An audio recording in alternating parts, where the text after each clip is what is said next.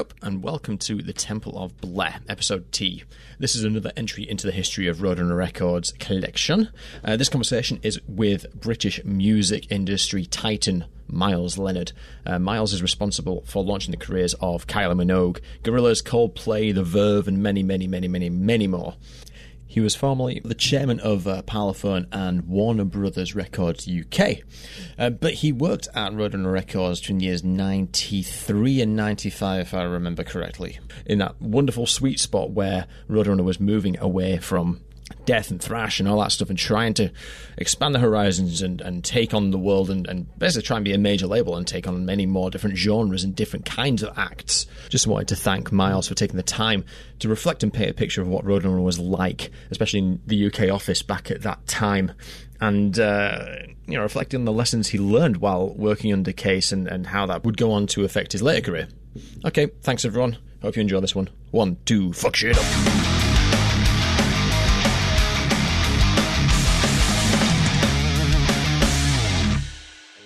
How are you?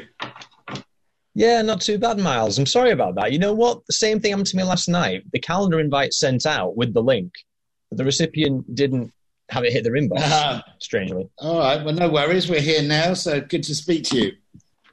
Yeah, you too, mate. Well, thanks for taking the time, man. So the project itself is um, kind of, I'm trying to bring all the experiences and accounts of uh, people's time with Roadrunner Records so I can try and get an understanding of how they got to what they got to yeah, as a as a metalhead, it's I've got kind of a special relationship with that brand because it delivered so much value to yeah. me, and I'm trying to figure out how accidental that was or how deliberate it was. Okay.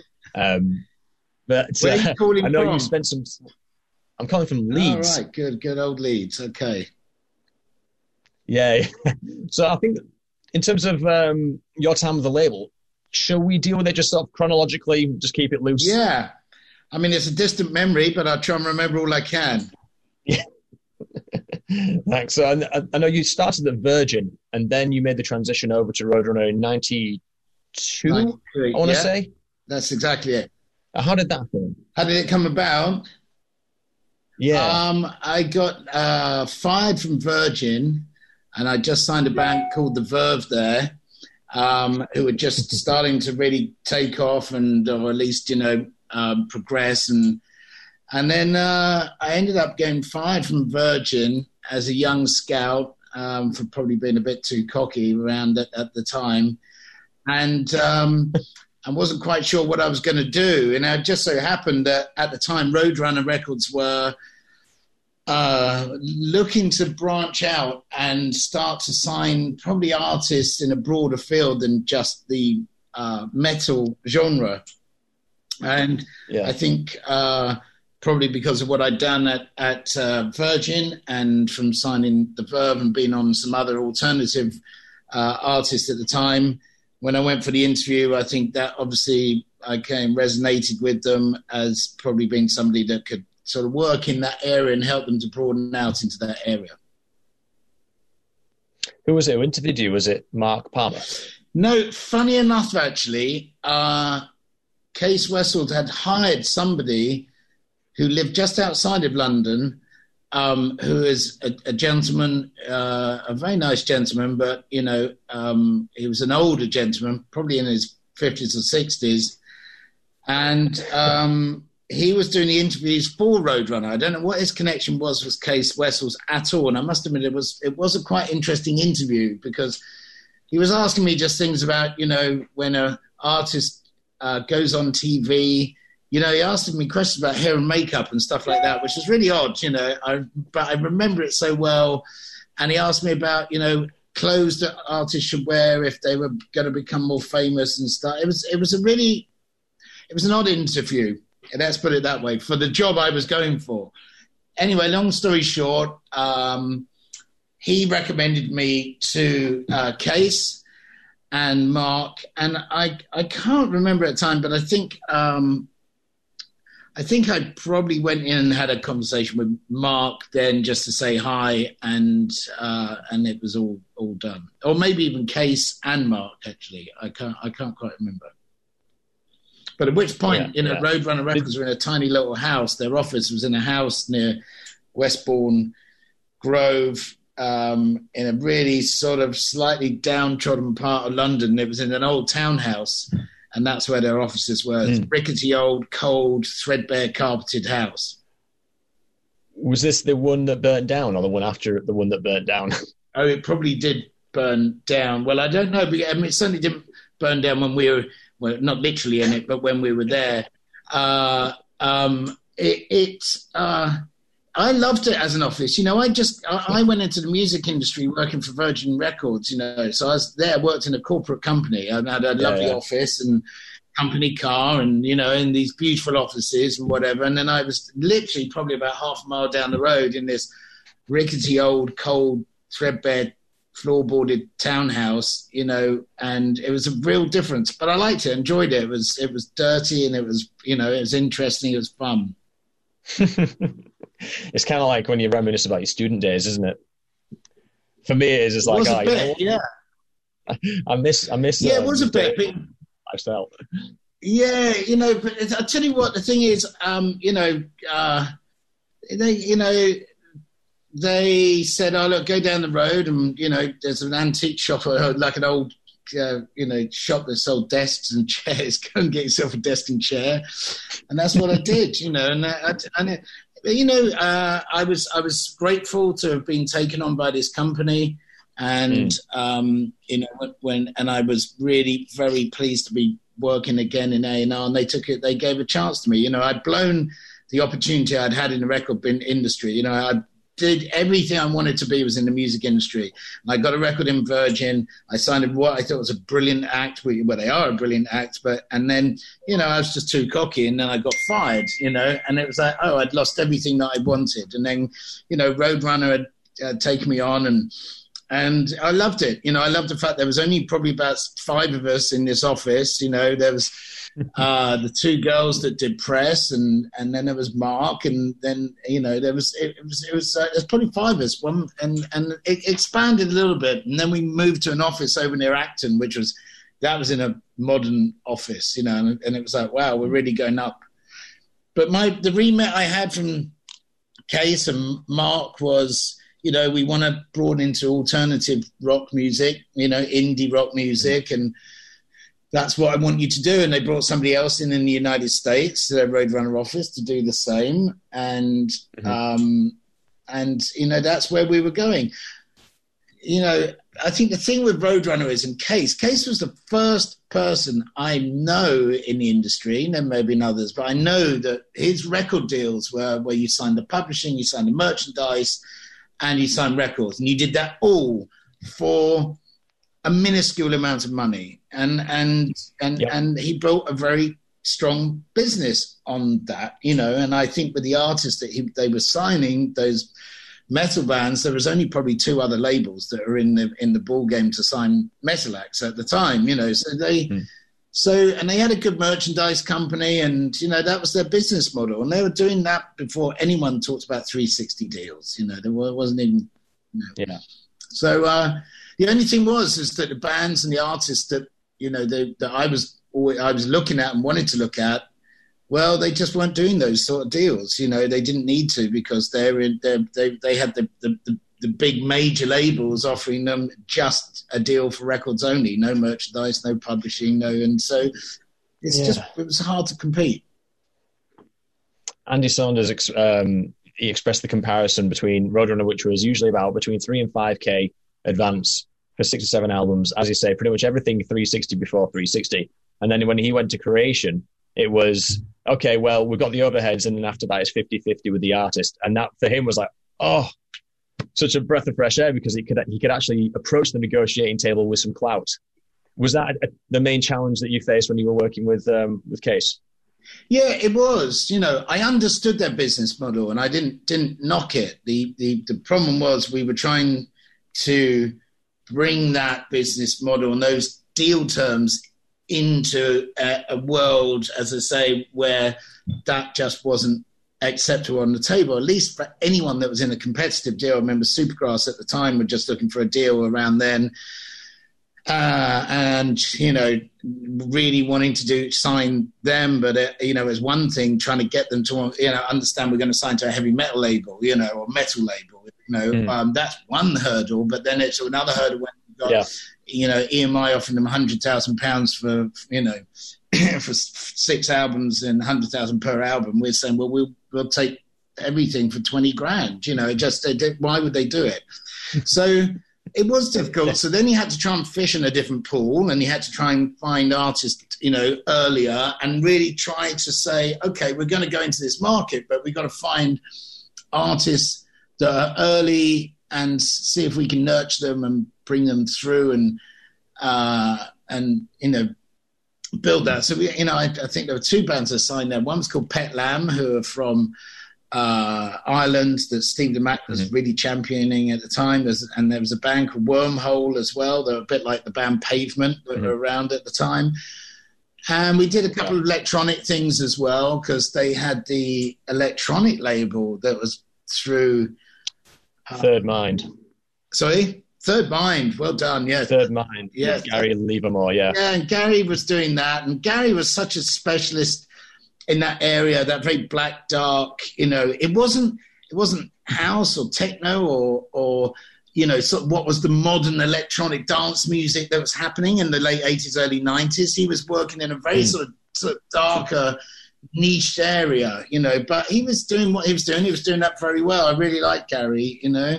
And I sat in an office with him and used to, and and we were just having to scour and try and find artists that were just not on anyone's radar you know, at yeah, all. Yeah, And it must be tough going to Supergrass and going, "Hey guys, we can get you on tour with Sepultura." Yeah, you know, if that's, yeah, that's the only, if that's the brand.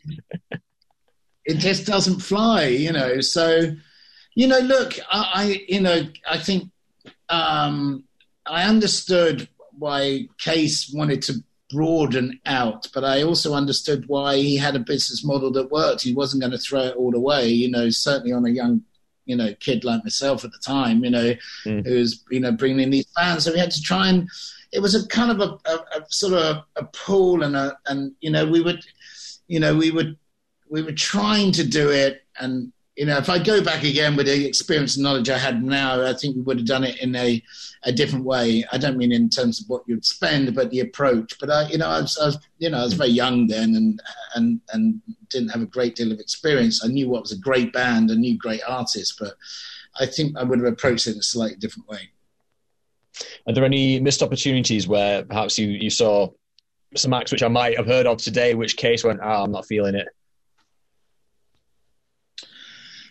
No, you know, Cees never questioned the artist. Cees never questioned the, you know, the style or you know what I was looking at. He questioned the deals, you know, because I was always trying to push him on those, you know. So he'd always question the deals we had. Um, I don't recall him ever, you know, sort of in a creative way getting too um, involved. You know, they were signing some stuff out in Europe as well. There was uh, quite interesting, and I um, and I think they even signed. Did they sign Deus back in the day as well? And you know, um, or later on, and uh, you know, um, they, I, look. I can't sit here and say, look, there was something that I had absolutely on the table, this band, and we mm. lost them because it was Roadrunner. Um, mm. You know, I think that uh, you know, there was stuff I brought to the table, and there was just some stuff I just knew I just didn't have a chance. You know, there's a band we really came close yeah, yeah. to called Understand, and they were managed by Nathan McGough, who managed the Happy Mondays. And Understand were this new sort of sort of straight edge band coming out uh, from London, who, you know, uh, were really sort of emulating what was coming in from those that sort of straight edge sound from the US. They were brilliant. Mm-hmm. I absolutely loved them, and they, from me, it's what that was a band that had the they understood the metal. They recognized the artists that we had on Roadrunner. You know, they probably had them in their collection, or at least some of them. but also, they had something young. They were all about 19, 20 years old, and they were making loud British, you know, straight edge, you know, rock, but with a slight alternative side. So they were the perfect hybrid. And I chased them up and down the country, you know, and and uh, they're managed by a brilliant guy called Tank, and you know they were just amazing. We came really really close to signing them, And you know, look, at the end of the day, Warner's at the time really wanted to sign them, and it was just a very difficult conversation for them. They had 120,000 pound on the table against our 30, you know, and yep. so I get it. You know, I couldn't, I could never really, you know, but I thought that we we were really close to getting them, and and it was, uh, you know, look, they they actually never went on to having big success. I could argue that there's one band that probably might have done should they have been on probably not a major label, which didn't quite understand it, but on a smaller label mm-hmm. where they would have been allowed to grow, where they wouldn't have done a deal that would have strangled them from the beginning, and, and they would have been amongst um, people within a label. You know, our brilliant press girl, Lisa, at the time was just amazing. And, you know, the thing about Roadrunner is, I remember the, the, the, very small wins in that company were the big wins. You know, we got the front cover of a fanzine and we were all jumping up and down and we were really excited, you know, about that. You know, when I was in Virgin, no one got excited unless you're on the front cover of the NME or Q magazine or Select or whatever it was, you know. Or and so when we got these small wins, and that's the thing about an independent label as well. You know, everyone helps everyone else. You know, if there's somebody packing records into a, to send out to the press, you all stand there and put the stickers on the labels and you help out. And I and I that for me was a huge learning curve. You know, my whole career and everything that I've ended up subsequently going on to do, always revert back to my experience at Roadrunner about, you know, make every penny count, you know, you know, muck in, get involved, you know, don't just say, well, this is not my remit, you know, and make the small wins be the wins that also really count as well. Yeah, man. Yeah. I mean, so two years with Roadrunners, pretty good innings, especially at that time, because it was a, a, a, weird growing pain for the label. How did uh, your relationship with the label end? Well, you know what? It, ended actually because Parlophone uh, asked me to come and join their A and R team. Um, they'd actually seen me chasing around the country. Understand the band that I've just mentioned. I think they really liked right, them. Okay. They really liked them as well, and I think they thought, "Wow, God, you you know, considering you are the underdog at a small label, you know, I think you you you really punched above your weight in terms of really trying to get them. You know, you gave the majors a run for their money.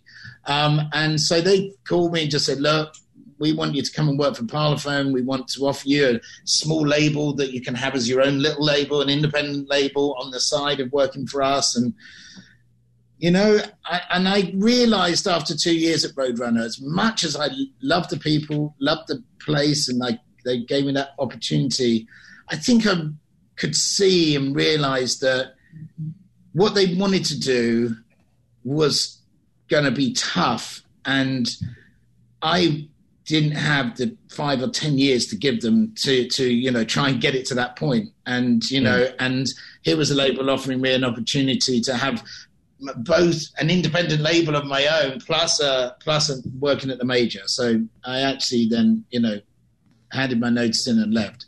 But it was with, as I say, it was with a heavy heart that I did. Yeah, I, mean, I really I questioned bet... it. I really questioned it. I remember talking to people saying, I've been offered this job at Parlophone. Parlophone are amazing. You know, they've got these great artists. It was at a time when, you know, and but I don't know, you know, i have worked for an independent now. I love the independent spirit. I love what this is about, and I really questioned it. I nearly didn't go, um, you know. And then a couple of people said, "Miles, you're crazy. Don't we? You know, you've got to do it." How did Cees respond to that? Because I'm, from what I've, the conversation I've had, especially with the UK stuff, he adopts quite a paternal sort of role. Um, and he, he does. And you mentioned it yourself in terms of what you learn. He, he, seems to be very, very invested in the development of his staff and his guys. So I bet he was kind of chuffed that he had an opportunity like that. Yeah, I don't. You know what he he he was. You know, he wasn't.